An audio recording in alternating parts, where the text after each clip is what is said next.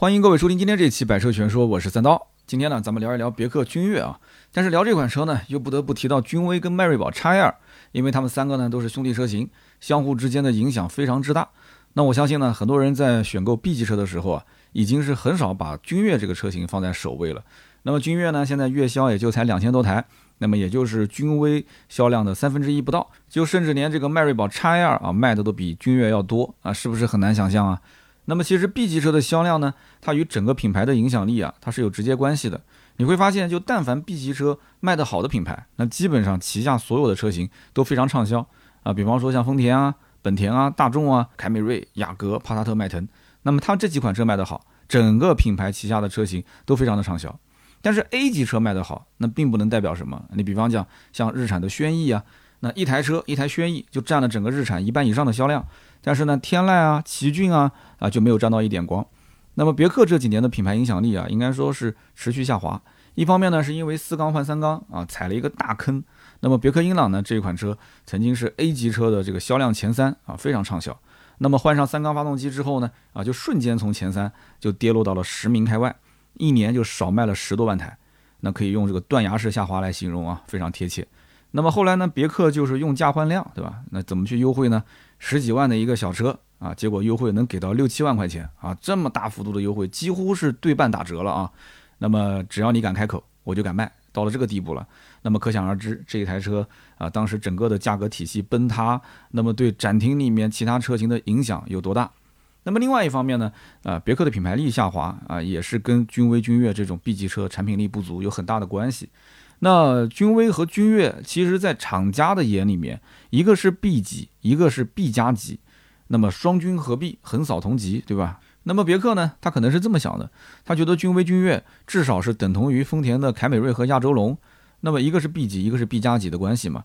那么 B 加级的君越，它的产品力应该是完全碾压凯美瑞啊、雅阁啊、帕萨特、迈腾这些车，但是你看实际的销量就非常惨淡啊，理想跟现实总有差距，而且差距非常大。那么，由于整个别克啊，它的体系内的优惠幅度都非常大，所以君威啊，它通过让价已经成了一个十四五万就能买到的 B 级车。再加上君威本身定位运动嘛，这个车子看起来也不是那种宽宽大大的一个就是 B 级车的那个范儿，就看上去有点像 A 加级。而且很多客户他把君威就是当成一个 A 级车来买的，对比的都是像思域啊、速腾啊、昂克赛拉这些车。那么君越就很尴尬了，君越客户觉得说，除了看起来，比其他的 B 级车略微的大那么一丢丢，但这个车也是走一个相对偏运动一点的路线，就是你看上去也很修长，对吧？整个车设计的也不是像以前感觉那种宽宽大大的，所以君越在很多人眼中好像也没有太多的卖点，感觉不出这个车有什么核心的竞争力，所以因此君越它渐渐的就被客户边缘化，就成了 B 级车里面的一个小透明。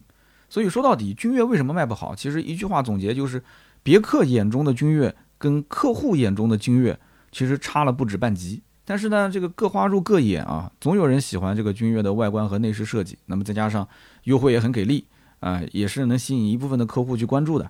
那么如果说非君越不买，那我个人建议是考虑 2.0T 的豪华，也就是652豪华。那么 2.0T 豪华这个版本呢，现在优惠个五万上下，落地二十一万左右啊。有人说这个价格有没有到底？啊，那你要如果说一定要等的话，这个车型最多的时候优惠，呃，差不多六万多啊，能接近七万。但是现在就是这个行情，就是五万上下，二十一万左右落地。其他版本呢，我建议大家就忽略了啊。为什么其他版本忽略呢？因为你想啊，它一点五 T 是最入门的版本，只有一个配置。一点五 T 其实不是君越的一个主销配置，你都已经是 B 加级车了，你还上个一点五的发动机，那肯定是不合理的嘛。那么一点五 T 呢，只是为了拉低君越的一个入门的门槛。啊，就二十一万多一个入门门槛，其实也不低了。你要知道，凯美瑞啊、雅阁都是十七八万、十八九万是入门门槛，所以他自己啊把自己的身价抬得还是比较高的啊。那么这个版本一点五 T 其实跟二点零 T 的 LSY 可变缸发动机比起来，那这个一点五 T 的发动机我觉得不值这个价，因为你只要多花两万块钱，你上到了二点零 T 的 LSY 的发动机，那完全就跟它是两个时代的产物啊。因此呢，我是建议买 2.0T 豪华，但是这里面有个悖论啊，什么悖论呢？因为看君越的人都是想抄底，谁都不愿意说在君越这个车上多花一分钱。那么如果君越的总价不是真的非常非常低的话，那我为什么同样的预算我不去买其他车呢？那除非你的总价真的是非常低，低到我没有办法用你的这个买君越的总价去买其他车型，那我就，对吧？勉为其难的退一步去买你的车。那我只要到了这个预算，我就买其他的车。所以 1.5T 豪华实际上还是有不少销量的。你再怎么去跟这些人解释，你说你多花这个两万块钱，你的动力会有质的一个提升，没有用的啊，因为钱包决定动力，这是永恒不变的规律。所以说，B 级车的客户的核心需求真的是不在动力啊！你看很多车型就能看得出来了，不在动力的。君越的 1.5T 豪华和 2.0T 豪华的配置其实是一模一样的啊，几乎一样吧，少了一个，比方说这个轮毂的大小，包括呃运动模式调节，其实差别不大。那么就是一个动力的差别，这是最大的差别。那很多人觉得就这么一点点差别，它不值这两万块钱。所以你看啊，如果说厂家给大家弄一个低配是小屏，高配是大屏。啊，低配是织物座椅，高配是真皮座椅，哎，是这样的差别。那你立马就觉得说，哎，高配就很香了，是吧？那么再加上啊，这个君越的入门标配的配置也不算太寒酸，像什么定速巡航、倒车影像、真皮座椅、全景天窗，甚至包括前排座椅加热，它都给你标配了。那么这也是为什么大家啊比较愿意花更少的钱去买低配 1.5T 豪华的原因啊，就是盖板不算特别盖，至少跟 2.0T 入门它的配置几乎一样。那么去掉 1.5T 的豪华跟 2.0T 的豪华这两个版本，你再往上看，那就是两款艾维尼亚的版本了。那么如果说从单单这个产品角度去分析的话，这两款的定价也是合理的啊。特别是你像26.58万的艾维尼亚的先享，那么这个版本有19寸的大轮毂啊，你要如果买 2.0T 普通版本就18寸的，它就19，还有 L2 级的驾驶辅助啊，这终于是配上 L2 了，然后加上波斯音响。还有电尾门，还有八寸的液晶仪表。你要是如果是买 2.0T 和 1.5T 豪华，那就是4.2英寸的液晶仪表。那么还有 HUD 的抬头显示、座椅记忆、副驾驶的老板键、车内的空气净化、负离子发生器等等。而且你不要忘了，艾文尼亚的版本还有专属的锁子甲中网以及专属的配色，所以你开在路上，你大老远就能认出来哦，这是一款高配的君越啊。那么28.98万的最顶配的这个艾文尼亚的旗舰呢，它虽然说跟艾维尼亚的这个低配的版本差了两万块钱，就你要多掏两万，但是前后排都有加热通风按摩座椅，前后排都有啊，而且还增加了后排的侧气囊，还有包括膝部气囊，甚至后排座椅可以电动调节，可以啊这个椅背的角度去调节。那么后排还有一个多媒体控制系统，还有包括后排的遮阳帘，所以你可以看得出来，它基本上是把钱花在了后排上面。那有人讲这台车是不是主打行政、主打舒适呢？哎，这也是非常奇怪的一个点。它是后排花了很多钱，同时它还给你配了一个悬架软硬调节，他还想让你稍微运动运动啊，就能舒服舒服，能运动时候也能运动，所以这台车是老板也能开，司机也能开。我不知道开君越的有多少人配司机啊，所以就问你这么一句啊，你说二十六万五千八跟这个二十八万九千八这两个版本比，差了两万多块钱，值不值？我觉得这两万多的差价，这么多的配置，应该是能值回这个差价的，还是值的。但是你也不要说张口就来说啊值，那我就去买。啊，不要这么想，因为通用系的车都是这样。你越是往高配上去看，你越会发现差价其实并不多，而且高配的那些配置都很香，所以你就会有冲动啊。我买了通用的，像凯迪拉克或者是看别克，我都想直接冲顶配啊，真的是这样子的。那这个顶配的配置确实不错啊，确实让人心动啊。可是你一算总价，我的妈，花个二十五六万块钱落地去买个君越，你说我会不会脑子一时发热？啊，会不会别人去调侃我？是不是我太冲动了？那你想，同样的预算二十五六万，隔壁的丰田、本田啊，混动车型轻松拿下。甚至你去看一些二线的豪华品牌，你比如说啊，像凯迪拉克的 CT 四、CT 五，也是轻松拿下，压力不大。那么为什么还要花个二十五六万落地啊，去苦苦的守着一个别克君越呢？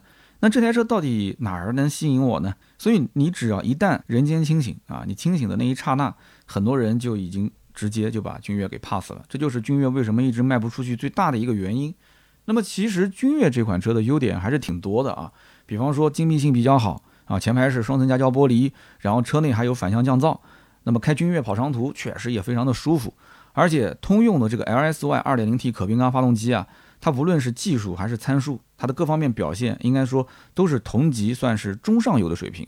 而且君越的外观流线型的设计，内饰游艇环抱式的设计，也特别受女性车主的欢迎啊！我曾经也讲过，我说通用啊，它就是一个搞装潢的啊，它把内饰装潢搞得特别好。但是可惜就可惜在这个女生呢，她是喜欢归喜欢，但她不会买。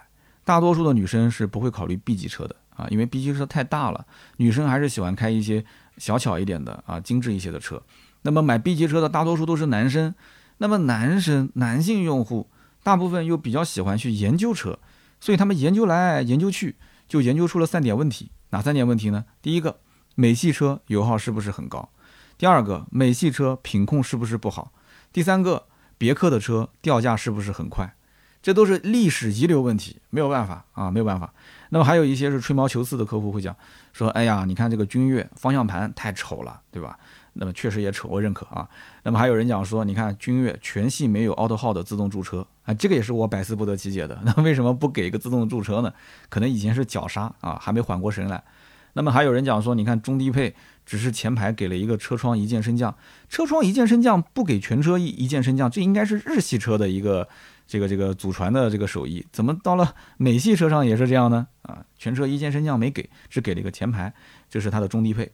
那么 L 二级的驾驶辅助，包括波斯音响，也都没有下放到中低配。所以总结来讲，一句话就是好东西全都是给了艾维尼亚，好东西都给了艾维尼亚。但是大部分的人买的它不是艾维尼亚版本啊，所以他会有一种就是没有占到便宜的感觉，他心里面其实很不爽的。那么说到底，大多数的客户就是希望在君越身上找到性价比，希望在君越的身上去占点便宜，但是别克是想让君越显得更高级啊，所以君越它当然会去区别对待这个艾维尼亚的客户跟普通版本的客户，对吧？艾维尼亚客户车门一拉开，哎，你一看这里面整个的内饰跟普通版天壤之别，对吧？艾维尼亚有立体的这个菱格纹的内饰面板和座椅，还有这个麂皮的绒面的顶衬。再加上我们前面说的专属配色啊，锁子甲中网，还有 CDC 的全时主动式的液力减震系统啊，悬架软硬调节，那囊中羞涩的客户去买一个低配的君越，他心里面其实是一百个不爽。你除非不要让他看到艾维尼啊，他只要知道有这个车，看了这个车，他就是感觉就是别克对我不是很厚道，对吧？那我你想我都退而求其次了，我手里面拽着将近二十万的预算，我其他车都不买，我过来买个别克。你就不能照顾我一点吗？你就不能多给点配置吗？是吧？你就不能让我二十万甚至二十万不到买一辆艾维尼亚回去吗？那么还有一些客户呢，他原本其实是想买一个美式大沙发，就是可能君威、君越这些车给他的印象就是，哎，美系车嘛，对吧？油耗高一点没关系的，我只要开着舒服，大沙发嘛，啊，舒舒服服的去高速巡航。结果呢，这一批客户到店里面一试驾，发现，哎，这个如今的君越怎么变得反而有些运动了？就开起来底盘很紧绷。然后方向很灵活，就所以说君越的产品定位其实走到今天，我感觉是已经有一些跑偏了，或者说已经跑偏跑得挺严重的了。而且我有一个不太成熟的想法，那既然如今的君越和君威其实卖的都非常不好，那能不能我们玩一个心跳的这个操作方式，就是我们把君威啊只保留 GS 运动版，君越只保留艾维尼亚版本，一个主打时尚运动，一个主打豪华商务。为什么要这样子玩？因为现在这两台车子其实特色非常不明显。如果它把 1.5T 跟 2.0T 普通版仍然保留的话，它就是一个普普通通的 B 级车。但是如果君威只保留 GS，君越只保留 a v e n i a 这个产品呢定位清晰明了，非常清晰。这样的话，跟其他的 B 级车就会有明显的差异化。你说是不是？你要知道，如今君威、君越的价格卖不上去，很大程度上是受到了隔壁的兄弟车型，也就是迈锐宝 X2 的影响。就大家都很清楚，迈锐宝 X2 和君威、君越，它是兄弟车型，它是有直接的关系，特别是跟君威啊。那么迈锐宝 X2 它没有 GS 系列，它也没有艾维尼亚系列，是不是？那你随便迈锐宝 x 二怎么降价，它也很难去再影响君威 GS 跟君越艾维尼亚的售价，因为 GS 跟艾维尼亚它比君威和君越本身更值得消费。消费者如果真的愿意掏钱去买 GS 艾维尼亚，他冲的就是 GS，冲的是艾维尼亚。它不一定冲的就是君威，不一定冲的是君越，哎，你理清楚这层关系。我觉得要是这么玩的话，虽然有点风险，但是我觉得胜算也是有的，而且胜面还是挺大。那么虽然说表面看君威跟君越是有一点点像凯美瑞跟亚洲龙的意思，但是亚洲龙它是可以抱雷克萨斯 ES 大腿的，那凯美瑞它自己就是大腿啊。ES 你看现在价格卖的是死贵死贵的，是吧？还要加价，还要等车。那么主销车型又是一个混动的高配，它不是主销二点零，也不是主销二点五。那么雷克萨斯的客户现在买这个车子，他都能接受，他还觉得说很香啊。你看这个加价也等车，他还觉得无所谓，都是跪着买的。那么你现在回过头来再看君越，那么君越有大腿抱吗？它没有大腿抱啊。他去抱谁呢？他总不能去抱凯迪拉克 CT 六吧？人家 CT 六是后驱平台啊，你君越是前驱平台，你怎么抱呢？而且这个二代君越用的是零八年的欧宝 e p s o n 的前驱平台，那么后来泛亚中心呢，呃，又把它改了改，改完之后呢，成了一个 E2XX 的标轴平台，那么给到了现款的君威、迈锐宝 XL 和凯迪拉克 XT4。所以为什么我前面讲迈锐宝 XL 跟君威的关系更近一点？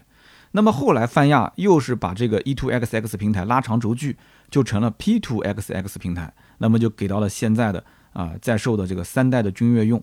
那么凯迪拉克的 CT 四、CT 五用的是阿尔法的后驱平台，CT 六是独享欧米伽后驱平台。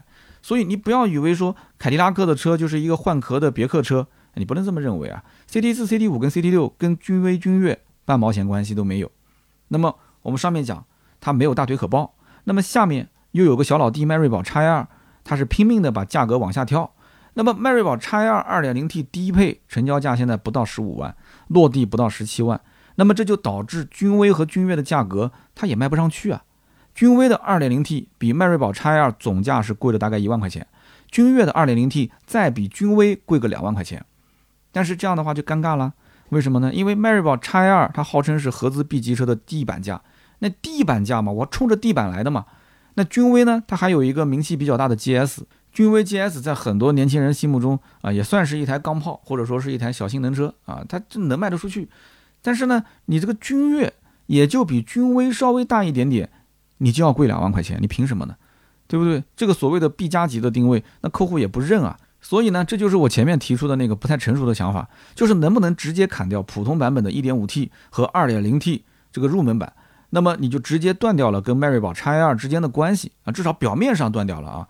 那么你加深一下客户对于君威 GS 和君越 Avenir 这两个产品、这两个系列在客户心中的印象，哎，让他的好感度在慢慢的提高，然后背水一战，那说不定还真的能有些销量。那么其实君威跟君越都是中国消费者非常熟悉的车型啊。九八年第一辆别克新世纪当时下线了，那么当年大家都称呼这个叫做大别克。那么能开上大别克的呢，都是一些大人物啊，非富即贵。别克世纪是第一代的君威，这台车呢在当年卖二十多万。呃，有二点零的、二点五的、三点零的这三个版本。那么至今你在路上其实偶尔还是能看见这个车，就是车头像一个子弹一样的，车子呢是又扁又长。那么老听友应该听过我以前讲自己跟这个老君威之间的一个故事啊。那个时候大学没毕业去实习，在一个地板厂，然后我们老板呢当时刚刚好就是我进单位那一年，他是把老君威淘汰下来，三点零的老君威淘汰下来，然后换了一台沃尔沃的 S 八零，那个时候还是进口版的。啊，沃尔沃 S 八零应该要卖到个五六十万吧？我，那个时候我们看那个沃尔沃，就感觉这就是超级有钱人开的车。但是老别克，对吧？对于我们来讲也是望尘莫及。后来我们就一直想出门办事用这个车，但是老板不让开，因为这车油耗太高。后来呢，我们有一次要去整个江苏招商啊，招商嘛就是帮老板挣钱，对吧？老板一开心，把这个车就派给了我们。然后呢，我跟另外两个同事啊，就几乎是开着这个老别克，一天要去刷一到两个城市。几乎就是眼睛一闭一睁就到了另外一个城市了。那这个车子呢，当时因为我刚拿驾照不久，所以呢对车不太了解，我只能保证能把它往前正常的开，不要去啊撞到一些不该撞到的东西。跑长途的时候，他们也不敢睡觉，睁着眼睛看。那这个车子在我当时作为一个新手来讲的印象就是大沙发，真的是又宽又大又舒服的大沙发。那么动力方面是你踩多少它就有多少动力，就是给我留下的印象就是这车又很好开，又坐起来很舒服。那除非是我非常有钱，就是我是个大老板，否则的话我可能不会买。那有人讲，你刚刚还说这车那么好，为什么大老板才会买？是因为这车太耗油了。就是我们当时几乎是天天都要找加油站啊，不管是跑高速也好，还是跑市区、跑省道、跑国道，反正就是车子就看到油表是肉眼可见的往下降。所以呢，我们三个人这一圈江苏跑回来，然后到公司去报销油费的时候。对吧？我刚刚讲车子的印象啊，给我留的很深的印象。老板当时签字的时候痛苦的表情，也给我留下很深的印象。那么有这个君威在前面打前站，后来到了二零零六年，君越上市，那么就也很受欢迎，因为君威前面打下来的口碑是非常不错的，大家印象中都是大老板开的。那么现在来了一个君越，君越。定位是比君越还要再高一个档次，那么很多人就会觉得说，哎，那君越也是一个好车，对吧？大家会把之前的感情寄托在这个车上，特别是二零一零年当时二代的君越上市之后，那么君威跟君越的这个产品明显就区分开了这两款车，那么君越的这个定位，大家就觉得说，哎，那我要是商务多一点，我就买君越；我要是家用多一点，我就买君威。那个年代是正儿八经的黄金年代，别克最黄金的年代啊，没有之一。那么当时的君越的销量基本上一个月都是轻松过万啊，火了很长一段时间。那个时候的雅阁、凯美瑞，我敢讲都要让它三分，那几乎跟当时如日中天的帕萨特、迈腾是不分伯仲啊，不分伯仲。帕萨特、迈腾是到今天都很火啊，实际上到今天都很火，但是很可惜就是这个。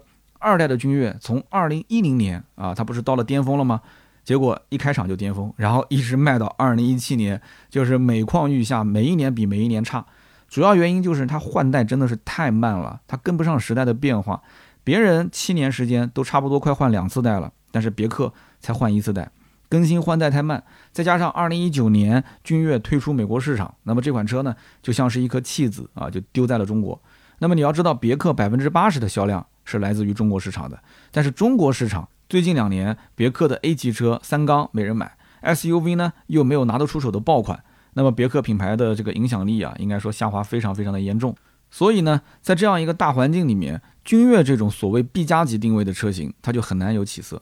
那么在很多人的眼里，君越它是撑不起二十一点九八到二十八点九八万的这个定价的。那么如今优惠五万到没到底呢？啊，我觉得是还没有到底，它还是可以更低的。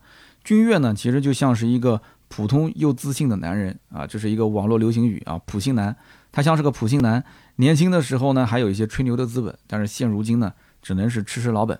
那么好的，以上就是本期关于君越的所有内容，感谢大家的收听。下面呢，我们聊一聊身边事儿。这两天呢，如果大家要是刷手机的话，应该能看到有一个原来是歌手，但是现在转型成了一个健身网红啊。这个人呢，七天涨粉涨了一千万。那作为一个自媒体的创作者，那当然是要分析这种现象背后的逻辑了，对吧？因为大家都想涨粉啊。那既然你从事这个行业，这就是我的本职工作。七天涨粉一千万，这是非常夸张的一件事情啊。那我当然就想看看他到底直播什么呢？其实他直播的内容，我觉得嗯也没有什么很特别的，因为健身嘛，跳这个在家的跳操、健身操，这个我也有跳过。为什么我要跳呢？因为我们经常是伏案工作啊，你知道打字的时候，两个手是放在你的正前方的，所以你左边跟右边的这个肩膀啊，它一直呈现一个这种曲面的形状，那你就要去舒展舒展。那在我的电脑上会有一个小软件，是个免费的软件，我会呃每次一打开电脑之后呢，我就会把它嗯设置成自动启动，自动启动，然后我就点个开始键，最小化到右下角，每到一个小时倒计时结束，它就会跳出来，然后我点一个 OK。他就继续再重新计算一个小时，我一个小时总归要起来动一动，因为什么呢？你长期坐着的话，你对于呃血管有一些压迫，我也讲不上来这里面一些东西吧，反正包括你的身体啊关节都不是特别的舒服，所以我会起来动一动。那么建议大家也是要在办公室里面要稍微活动活动，你不能从上午一坐下来之后一直到中午都不起来，然后中午吃完饭一坐下来之后到晚上也不起来，这个是很不健康的，还是要动一动。那么这个叫刘根红，他做直播健身。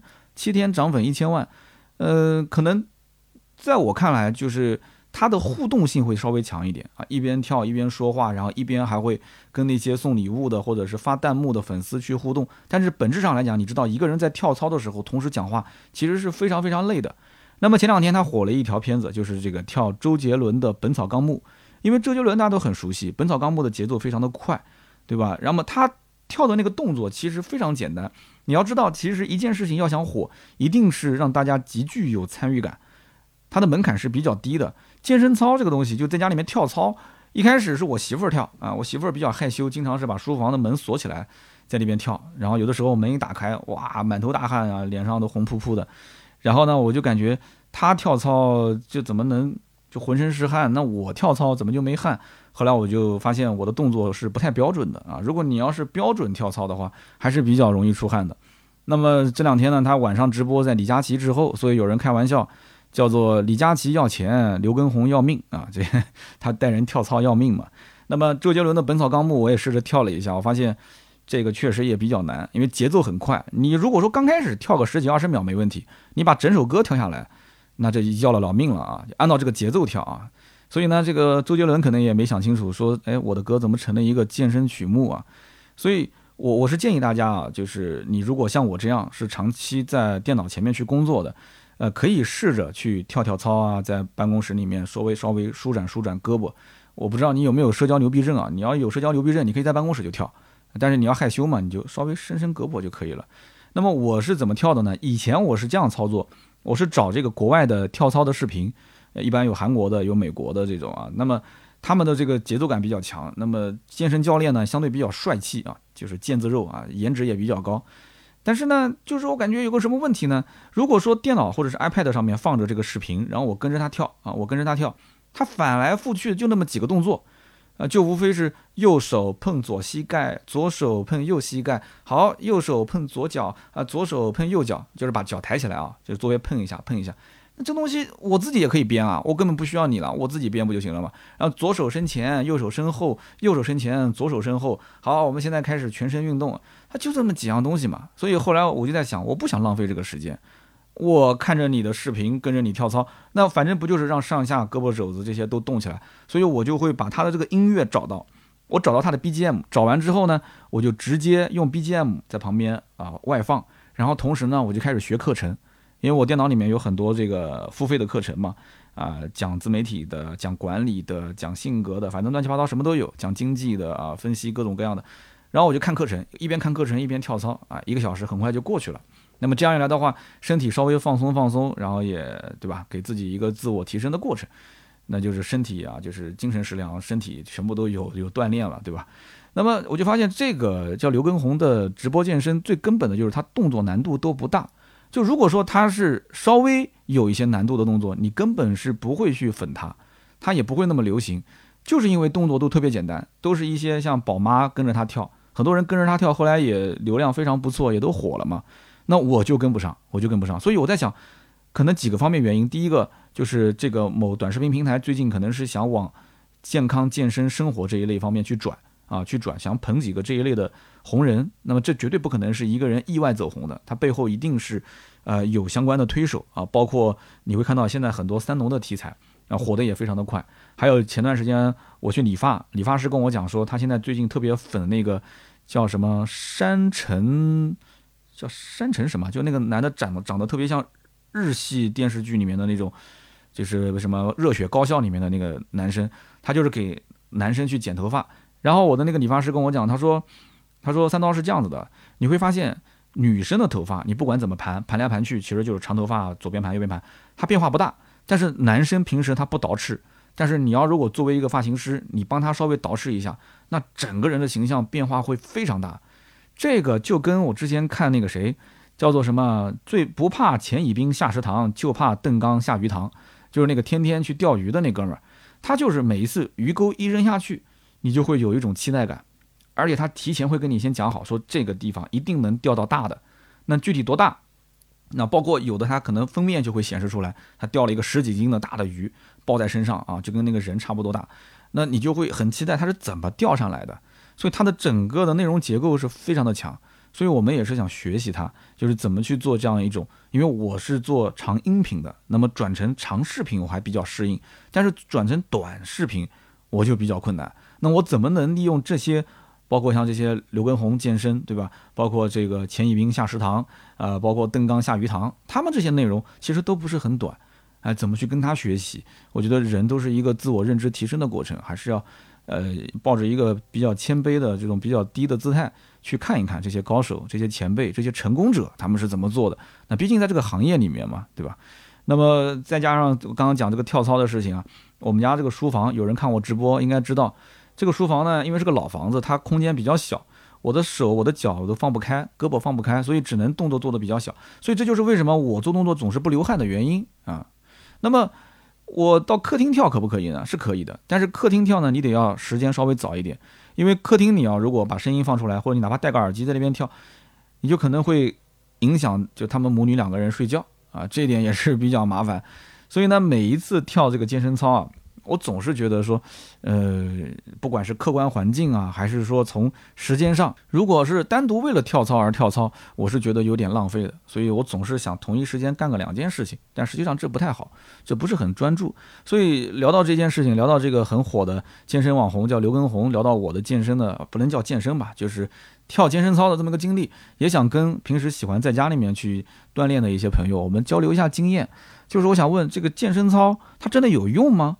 就是像我这种可能没有完全达到它的那个幅度，达到它那个标准，呃，甚至于只是身体有点发热，但并没有完全出汗。像我这种，如果说我的目标就是保持一下身材啊，就是呃让身体舒舒展舒展，或者说减减肥吧，你有用吗？男生减肥其实主要是减肚子，我还好啊，我没什么肚子，就是我很清楚我的重量。我给大家也分享一下小小的经验吧，可能我的身材不算是特别瘦，但是应该不算胖吧？大家看我视频应该能看得出来。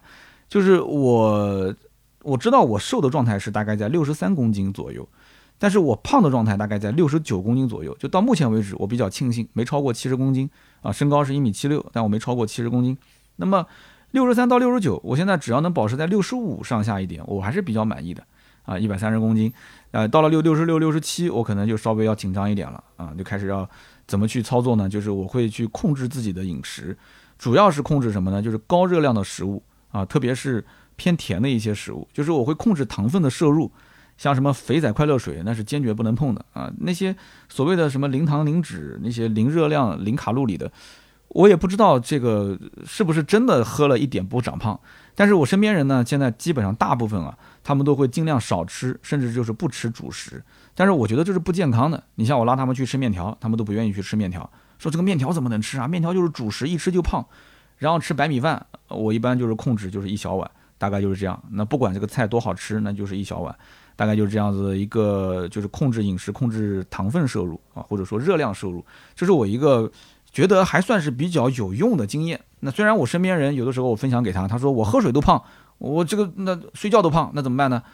那这个我就不好说了。可是我从现实生活中来看，你并不是说喝水就胖，在我们的办公室，因为我的办公室跟啊，编辑部啊，他们的办公室是分开的嘛。有的时候我去编辑部的办公室一看，那个垃圾桶里面那个桌子上面，那各种饮料啊，对不对？都是高糖分的饮料。这个，你说工作压力大，你想用这种甜品去，对吧？有高高热量、高糖分的去让自己兴奋一下，找找灵感啊，这个我觉得也无可厚非。但是你要控制量，那么也希望大家健健康康的啊，控制一下摄入的量。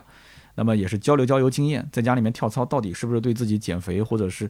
这个保持身材有一定的好处啊，大家可以交流交流。我相信我们节目当中应该有健身教练，因为我之前还听到一个理论讲说，什么跑步啊，在家里面跳操是没有用的，一定要做力量训练啊，做力量训练才能让自己的这个身材啊、肌肉啊，这个控制好你的体型。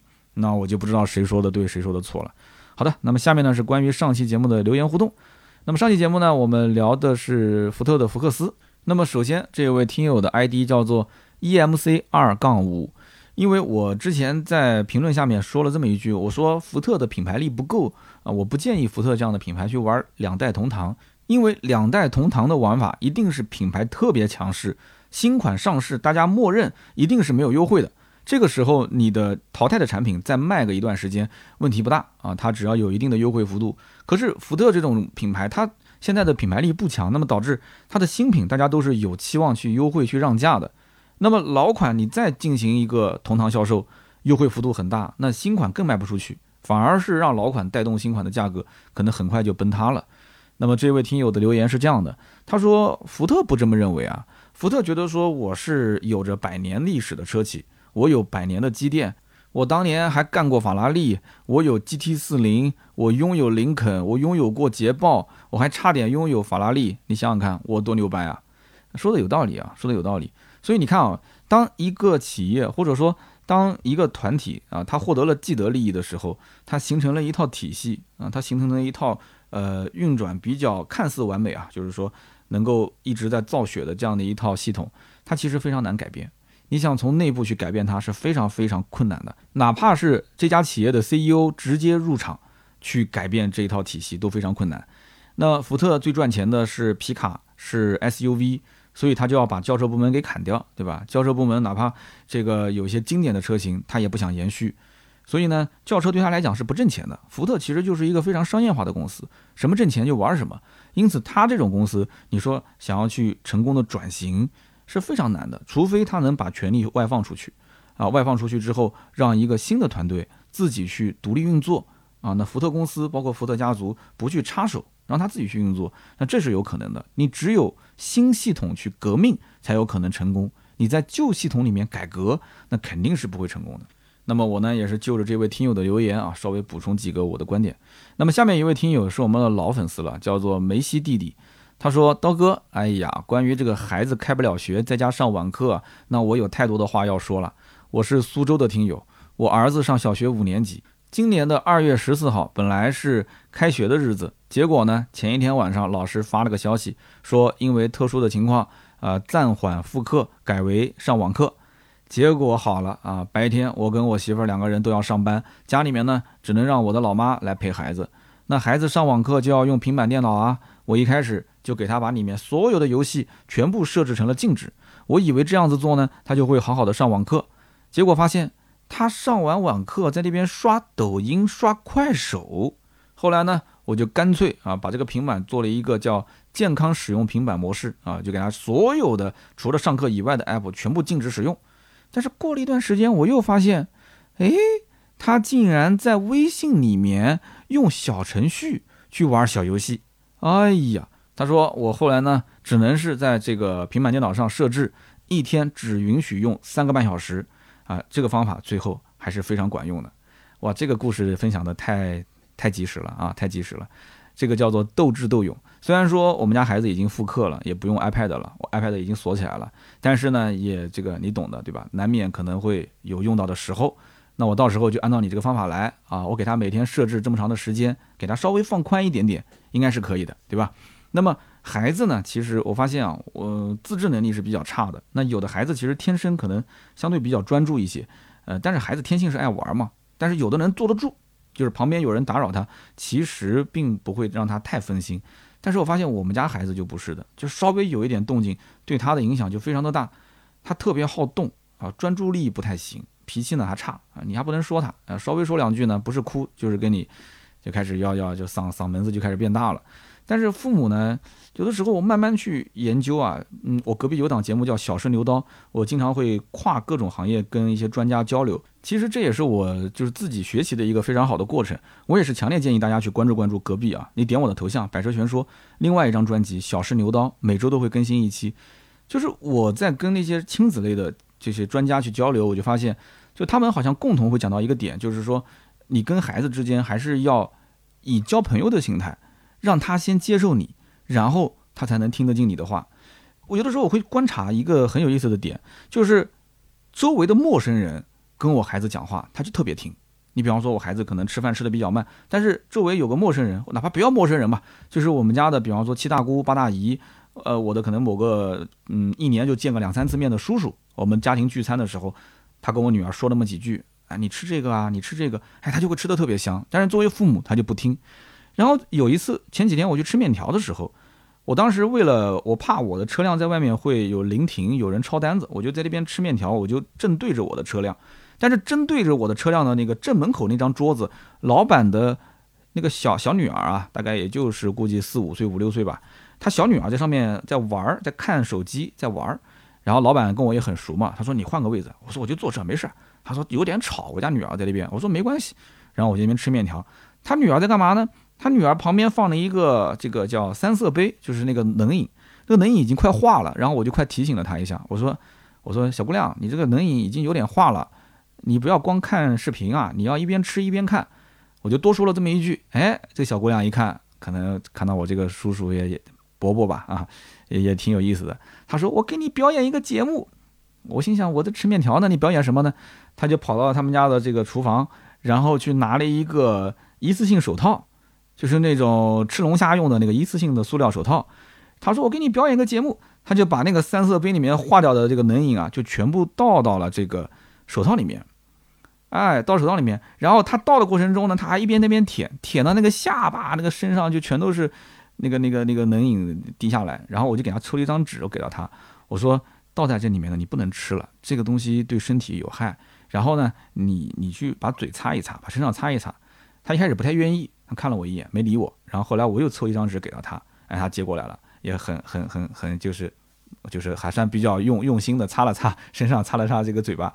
当时我就在想，为什么我对一个陌生的小女孩，我会表现出这种亲和力？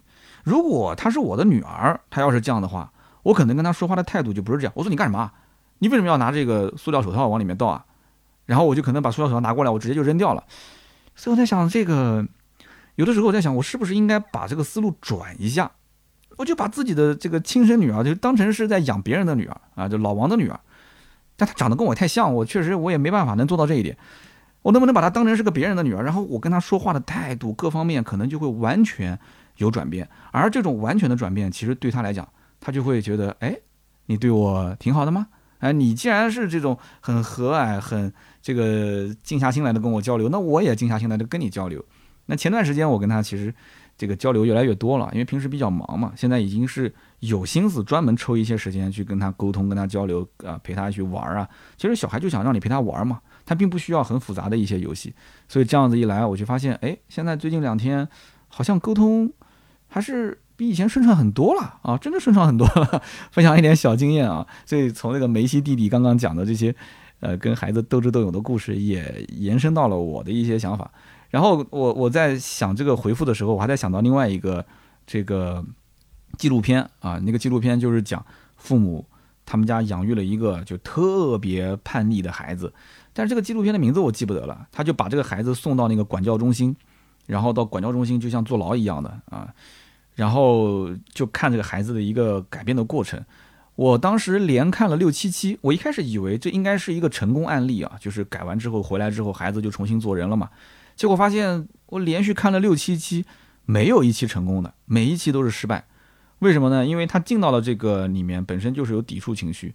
但是这里面的用的方法其实都是一样的，就是教官先跟他呃确立一个信任的关系，然后找到他身上一些亮点，去鼓励他，然后让他去做一些事情，同时也去用这种相关的制度去制约他，不要去啊犯浑。因为这些孩子都不服管嘛。那么同时也给父母做教育，因为父母太过于急功近利了。他会去直接剥夺孩子的兴趣，就是他要什么你就得做什么，而不让孩子去有一些自由发挥的空间。那么他灌输父母自己的意志到孩子身上肯定是不行的嘛。那么孩子呢，有的时候他想达成一些目标，那父母你能不能同意给我一些奖励？那父母同意了，同意了之后又不给予奖励，你不守信用，那一而再再而三，很多矛盾就是这么一点一点积累起来的。所以教育孩子是一个长期的过程，是一个。就像春夏秋冬一样，你不知不觉就会有所变化，它是一个孕育的过程。所以这里面你一定要把 KPI 的指标考核的那么清晰，我觉得是不正确的。我觉得是不正确的。这里面很多东西还是要先反思自己，就是父母自己是不是做的不对。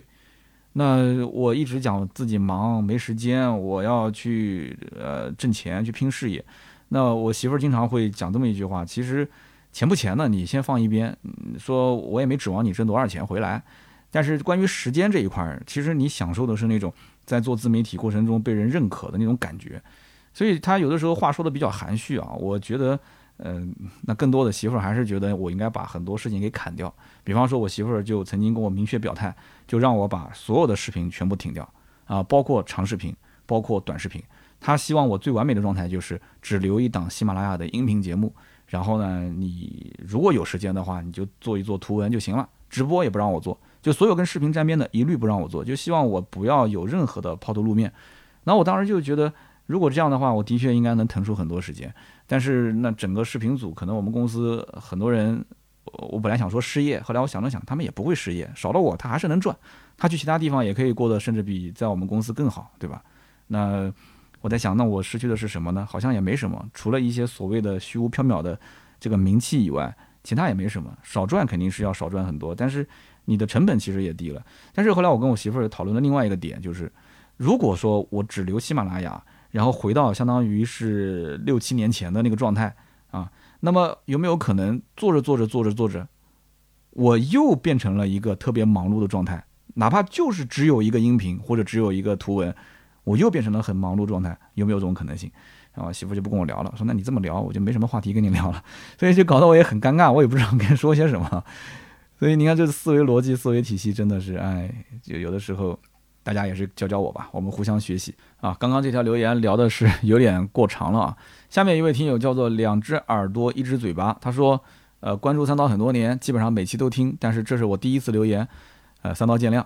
他说我第一辆车就是三刀里吐槽的那个福克斯经典，当时应该叫新福克斯，一七年当时买的，叫一点六升智能风尚智行版，名字非常长。呃，一六年十二月份毕业。当时呢，我是一个纯小白啊，结果看上这个车，立马就刷卡就直接上牌了。那么开到二零年的九月份，那也就是开了四年啊。他说我当时卖掉的时候，我的心都在滴血啊，真的是亏得连裤衩都掉了。当时落地十三万，那么后来我二零年卖的时候啊，你猜猜看，四年亏了多少钱？四年亏了八万啊，才卖了五万多块钱。他说我这是一手车，全程 4S 店保养啊，真的是。他说我当时只是因为急于换车，所以呢我就低价卖了。其实再忍一忍，可以卖到六万多。那么就像刀哥讲的，我十二月份上牌也很吃亏。这个牌其实当时挂着临牌，挨到二零一七年去上，那可能还能再多卖几千块钱。但是我当时什么都不懂啊，我也没去听三刀的音频啊，后来才听的。他说这个车子呢是不错，就是空间稍微差了一些。那么现在呢，我整体收入也多了，所以我也看不上这种小车了。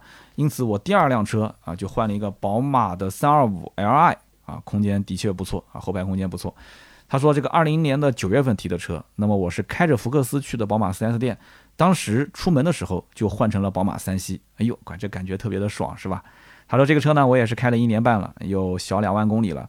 那么车子在倒车或者是起步转向的时候，感觉啊，这个前轮那个地方会有一些嘎哒嘎哒的声音，是吧？有点那种磨合的异响，啊，没有关系，没有关系。如果不响，你就不是正常的这个原厂宝马了，这个是正常的啊。打方向有点异响，正常的，特别是速度慢的时候，对吧？原地打方向。那么另外一个，他说我的这个三系为什么不管什么温度，他说现在天气都已经二十多度了，可是它依然没有反应。不知道什么原因，这个我觉得你要好好去查一下。如果说你的车辆到今天为止一直都没用过启停，或者说你大部分的时间你的车辆启停都是不起作用的，就是你开一段时间车子已经热车之后它都不起作用的话，你要去检查一下，你要检查一下你的启停系统啊，包括你的这个蓄电池是不是有问题，这个是有点不太正常的。而且你看这个哥们儿，你换车。你是从福克斯换到宝马三系，其实你换了一圈，你还是从主打操控的车型换到了主打操控的车型。所以有些时候啊，你看似他在换车，实际上他换的只是一个品牌，他实际上要的东西都是一样的。就像我之前讲，有些导演啊，他可能娶了不同的媳妇儿，但你会发现他不同的媳妇儿的这个脸型、气质、长相都非常相似。那么我相信听友当中应该知道我讲的是哪个导演是吧？就生了很多孩子那个导演。那么另外一点就是，你看啊，你的心态是说当年的福克斯卖亏了是吧？但是你转过头来想，你如果二零年不卖，你到了二一年的时候，福克斯三幺五是被点名批评的，这个双离合变速箱有问题，你到二一年你就更难卖。所以你不要有这种心态。而且同时，宝马三系在二一年的时候，因为是一直从年头到年尾都是缺芯缺芯嘛，一直在涨价。所以你一正一反，你想想看，福克斯难卖，宝马三系涨价，你在二零年的时候你就把车提回来了，福克斯五万多就蹬掉了。而且你每过一年，你难道还指望你的车能涨价？不可能的，你二手车怎么可能涨价？只会跌价。新车在涨，二手车在跌。其实你早早的蹬掉，早早的换，你反而还是赚了。所以呢，你要抱着这种心态。那么类似这样的心态，其实你看我最近不是一直想看那个小孩的什么学区房嘛，对吧？一直没事就研究嘛。我就拿到了一份报告，因为认识了很多做房产的媒体，然后呢，他就给了我一份叫《南京热门二手房成交报告》。看完之后，我就非常惊讶，我以为南京整体的房价不能说是下跌吧，起码也就是非常小的一个涨幅，不超过百分之三。哎，结果我发现很多那种抗通胀比较强的一些区域，甚至涨幅能超过百分之五，能到百分之六、百分之七。哎，这个让我非常意外。那么同时有几个区。我觉得它的这个房价应该是不涨不跌吧，结果发现，我的天，跌的是远远出乎我的意料啊，跌幅也能超过个百分之五、百分之六、百分之七。那么最恐怖的就是学区房，那我是有所耳闻，学区房是有一些降价的，但是我看到这个数据列表把它列出来之后，成了一张表格，哇，放眼望去全是负数，然后按照百分比去算的话，我的天，有的有的房子真的是。两万三万的一平的降，然后总价少了一百多万，少了两百万，我的个天！我在想，我的这些孩子的同学他父母啊，有一些在前两年买了学区房，我都不好意思问这个事儿啊，就就有点揭别人短。你想，他两年前买的就是我看到这个表格里的一些小区，那么现在如果说去出手的话，至少省个一百多万，将近两百万。所以你看，所谓的什么理财啊、买房啊、什么小孩教育啊，很多事情，嗯，大家都认为我自己是个聪明人，每一个人做的一个判断都会觉得我是深思熟虑的啊，深思熟虑的。但是往往在这个大浪潮扑过来的时候啊，很多事情人算不如天算，是不是这样？最近我在网上还看到了一些，我不知道是大数据推送给我的，还是呃某些平台最近在推这个内容啊，就是我看到很多人在晒这个大额的定存。按道理讲，存钱这个事情啊，应该是一个很隐私的事情。可是我不知道为什么，我看到很多人在晒自己做大额的定存，什么概念呢？就是说他也不显示自己存了多少钱，他就给你看一眼这个我存了几年，然后我的年化收益是多少。那么他呢，虽然只展示了这么一点点信息，但是下面的讨论的人数就非常的多。有的人说，哇，你们这边的年化收益怎么这么高？那么还有的人说，啊，其实我去年就已经把存款全部做成，呃，这个大额的定存了。那么还有的人讲说，啊，现在没什么投资的机会了，然后股市也不能炒了，基金也玩不了了，啊，也不想买房，也不想买车，那我能干嘛呢？就做个大额定存。但是你想，所有的资金如果全部进到了大额定存里面的话，这真的不是一个好现象，所以如果有学经济的或者在银行的啊，说搞理财的，我们评论区也可以交流交流嘛。这到底是怎么回事？是我大数据推送偶然看到的一些现象，还是说现在身边人真的是这样子了？就觉得说未来三到五年期我也看不到什么大宗的消费了，那我不如就做个理财，对吧？那就稍微的就是抗一抗通胀吧，抗一抗这个风险。人不理财，财不理我啊。虽然说真的是敌不过大的趋势。好的，那么以上就是本期节目所有的内容，感谢大家的收听和陪伴。那么今天这期由于时间比较长啊，呃，我们上一期的这个特约节目途虎的特约节目的抽奖，我们就放到下一期啊，下一期我们再把这个上一期的这个特约节目的抽奖给抽出来。那么希望大家多多的见谅。那么同样啊，需要联系我们的话，可以加微信四六四幺五二五四，同时可以关注我们的公众号“百车全说”，我的抖音账号“三刀砍车”啊，B 站是“百车全说”同名的账号，还有我的新浪微博“百车全说三刀”。那么今天这期节目就到这里，我们周六接着聊，拜拜。